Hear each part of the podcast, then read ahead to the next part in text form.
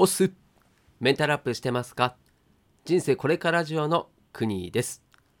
今回も元気にやってまいりましょう。この番組はコロナ禍で飲食店を退職し年収550万から0円になった男が個人で稼げるようになるためもがきながらも生きている姿をお見せしてあなたを元気にするメンタルアップ系の番組です。さあ日曜日ですね。今日はこちら北海道札幌市は雨模様でございますね。もう梅雨が来ているという噂もありますけれども、まあ、北海道は例年遅いし梅雨自体もねそんなそこまでジメジメとはならないので本当ね、まあ、関東その東京とか神奈川に行った時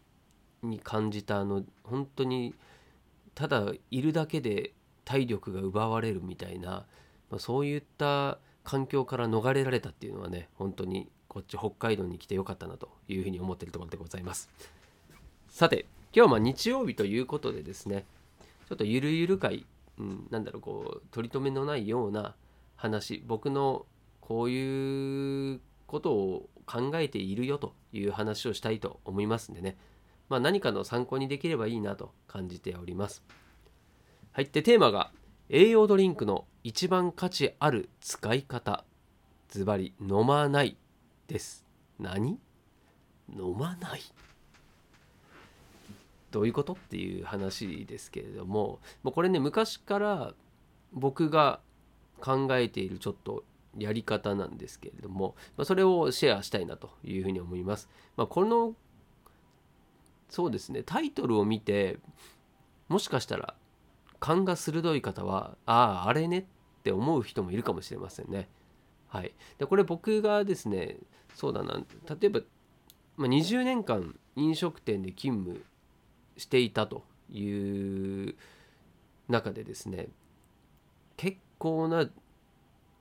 過酷な労働をしていた時もあったりするんですね。あとこう繁忙期といって波があるんですよねお客様が入ってくる期間と入らない期間というのがあって売り上げにかなり変動があるそんな業界なんですよ。で、まあ、その頑張んなきゃいけない時に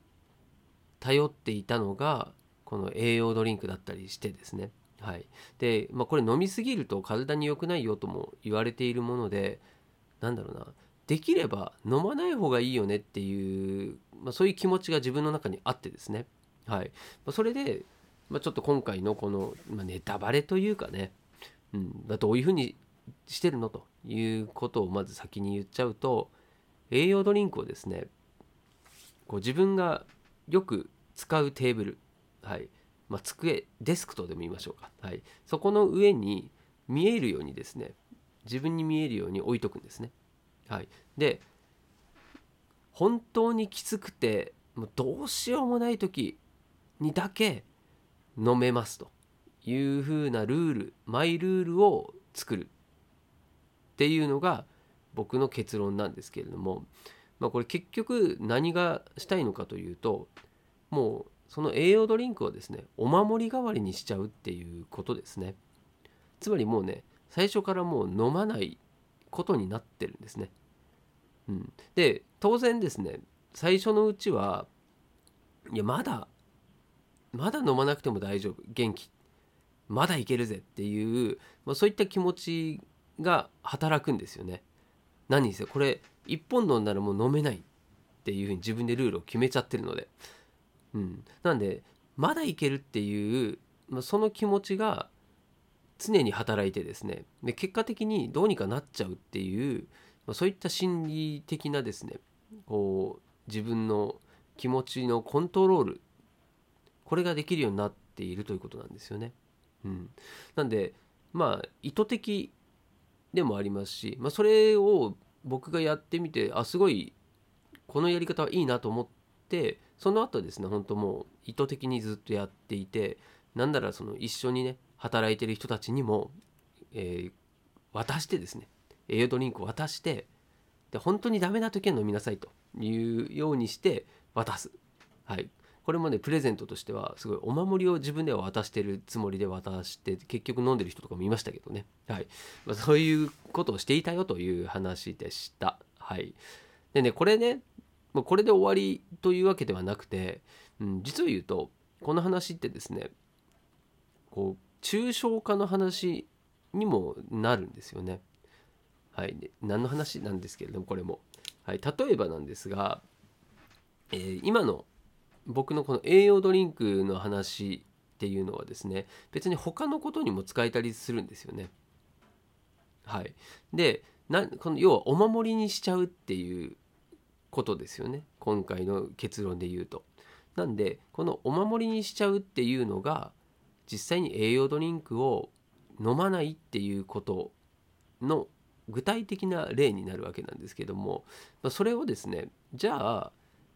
同じように他のことにも転用できませんかっていうのを考えるっていうこれもですねいいこう思考のトレーニングだったり自分自身の考えを深める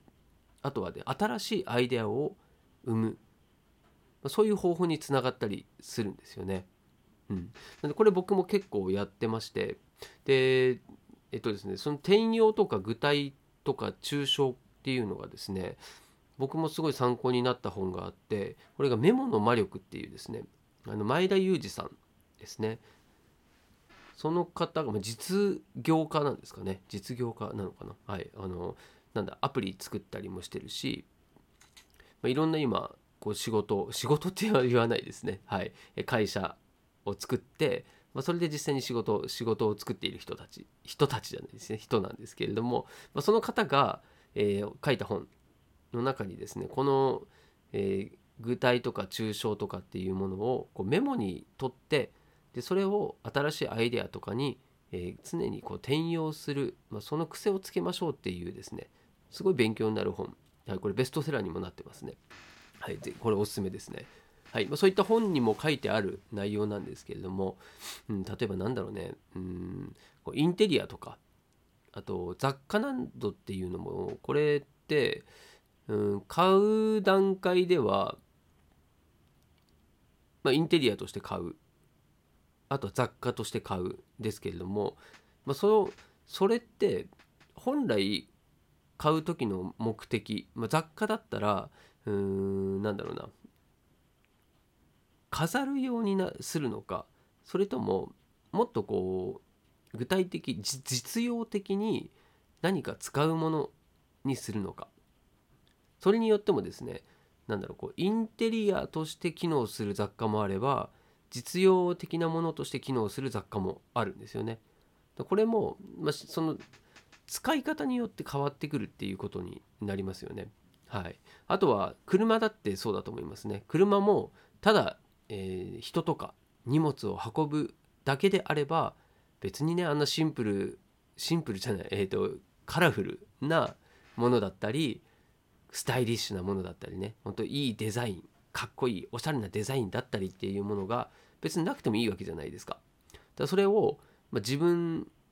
がその車に対してどういう風な期待だったり価値だったりを求めてるのかっていうものでその車っていうのはあれだけねいろんなものっていうのがいろんなデザインのものが発売されているわけですよね。はい、そしていろんな人に愛されてるということなので、まあ、なので、まあ、何が言いたいかというと、まあ、今回のこの栄養ドリンクもそうですしこう、まあ、僕の場合で言うと栄養ドリンクがおまりお守りになりましたよっていうのがこれうまくいった事例の一つになるわけだし、うん、あとあの西野昭弘さんも、えー、よくですね絵本を作っていてその絵本のことを、うん、絵本としてではなくインテリアに変えたりあとはお土産に変えたりそしてギフトに変えたりっていう風にしてるんですけれどもそれも本当そういううまくいった実例として考えるとそこからじゃあそのうまくいった実例のなんでそううまくいったのかっていうことを考えてでそのなんでうまくいったかっていう要因を見つけて知ることによってじゃあ他にそのことっていううまくいった要因を使えないかしらっていうふうに考えでそれをですね他のことに落とし込む。まあこれがいわゆる具体化もしくは転用というふうになるんですけれどもまあそこまでできるようにすると一つのうまくいった事例をいろいろ研究する癖がついてくるんですよね。うん、なんで今回のそうだな、まあ、そのお守りの件っていうのも当然他にね転用する方法っていうのはこれいくらでもありますよね。うん、食べるものを食べないようにすることによって、うん、例えばダイエットに転用することもできそうですよね。うん、これを食べたらこれこれができたらこれを食べていいよとかね、まあ、そういうような縛りをつけたりですね。あと、うん、これちょっと合わせて聞きたいで今回のテーマにしようと思いますけれども、うんとですねえー、結構前の話なんですけどクレームについてですね僕接客業飲食店やっていたのでその中でこうクレームに対しては〇〇が最強の対処法人生にも転用かっていうですねそういう回があるんですけれども、うん、もうこれがそうですねクレーム対応の話なんですがじゃあこれクレーム対応お客さんが怒ってますってなった時にじゃあその対応に対して僕の場合はとにかくですねそれをクレーム対応クレームが起きるっていうことを良しと思うんですよね。良いことっていうふうに思う、まあ、これはお客様とのこうチャンス距離を広距離を短く縮めるチャンスっていうふうに考えるようにしていて、うん、だそうすることによってクレームは最小限で済むしお客様を逆にファンにすることができたりする。そういうチャンスにもなるというふうに思ってまして、はい、で実際にそれってそうした方が結果的にはいいんですよね。はい、じゃあそのクレームに対しては、まあ、要は嫌なことから逃げないっていうふうにした方がいいよっていうこれも一つのうまくいった事例になると思うのでそれじゃあなんで嫌なことから逃げずに立ち向かった方がいいのかっていうところを掘り下げてでじゃあそれっていうのはそもそももうそっちそういう行動をしようというふうにその行動を先に決めておくっていうことからうまくいってるよねっていうことになればじゃあそれを他に転用できないかしらってなって先に行動を決めておく。これが、まあ、さっきの栄養ドリンク。これを買ってお守りにしちゃうっていうのも先にそれを決めておくことになるかもしれないし、うん。あとは何だろうな。例えばうんこうランニングしたいんだけどいやしたいんだけどもちょっと走るのは嫌だし面倒くさいなっていう思ってる人であれば、まあ、行動を先に決めておくっていうことを考えるのであれば、まあ、とりあえずねこう朝起きたらえー、ウェアランニングウェアを着るっていう自分の中のルールを決めてしまうっていうのも、まあ、これもですね一つの転用になるんじゃないかなと思うのでまあ本当に幅広くいろんなことがこの抽象と、ま、転用具体はい、このやり方っていうのは、うん、応用できると思いますんで、まあ、是非ですね、まあ、なんだろうね今日も本当取り留めのないような話なんですけれども、うんまあ、この栄養ドリンクの一番価値ある使い方をですねたまに思い返していただいて、まあ、自分でね、うん、他の人がなんかうまくいった事例なんかがあったらそれを羨ましがるのではなくしめしめとこのこのかんこの事例を自分に転用できないかしらっていうふうに思えるようになると、まあ、かなり締めたもんですね。はい、僕もいつもですねそういうふうに思ってですね相手と比較してへこむぐらいだったらですねそのうまくいったことを利用してやろうって思った方がよっぽど自分のためになりますんで、はい、何かの参考にしていただければというふうに思っております。はい、ということで今日も最後までお付き合いいただきましてありがとうございました。また明日もこの場所でお会いできるのを楽しみにしておりますんで、是非聞きに来てください。はい。では、今日も日曜日ですね。はい、日曜日、そうそう、日曜日。もうね、脱サラしてるから日曜日の感覚、曜日の感覚がないんで、明日からまた仕事が始まるよという人が多いとは思いますんで、明日も元気にいけるように僕のこの放送を聞いてですねメンタルアップアップしていただければと思います。はい。ということで今日も最後までありがとうございました。また明日。お疲れ様です。そしておやすみなさい。いってらっしゃい。ずっとサイレンになってる。早く終われ。はいそうですね。すみません。したっけね。栄養ドリンクは飲まない。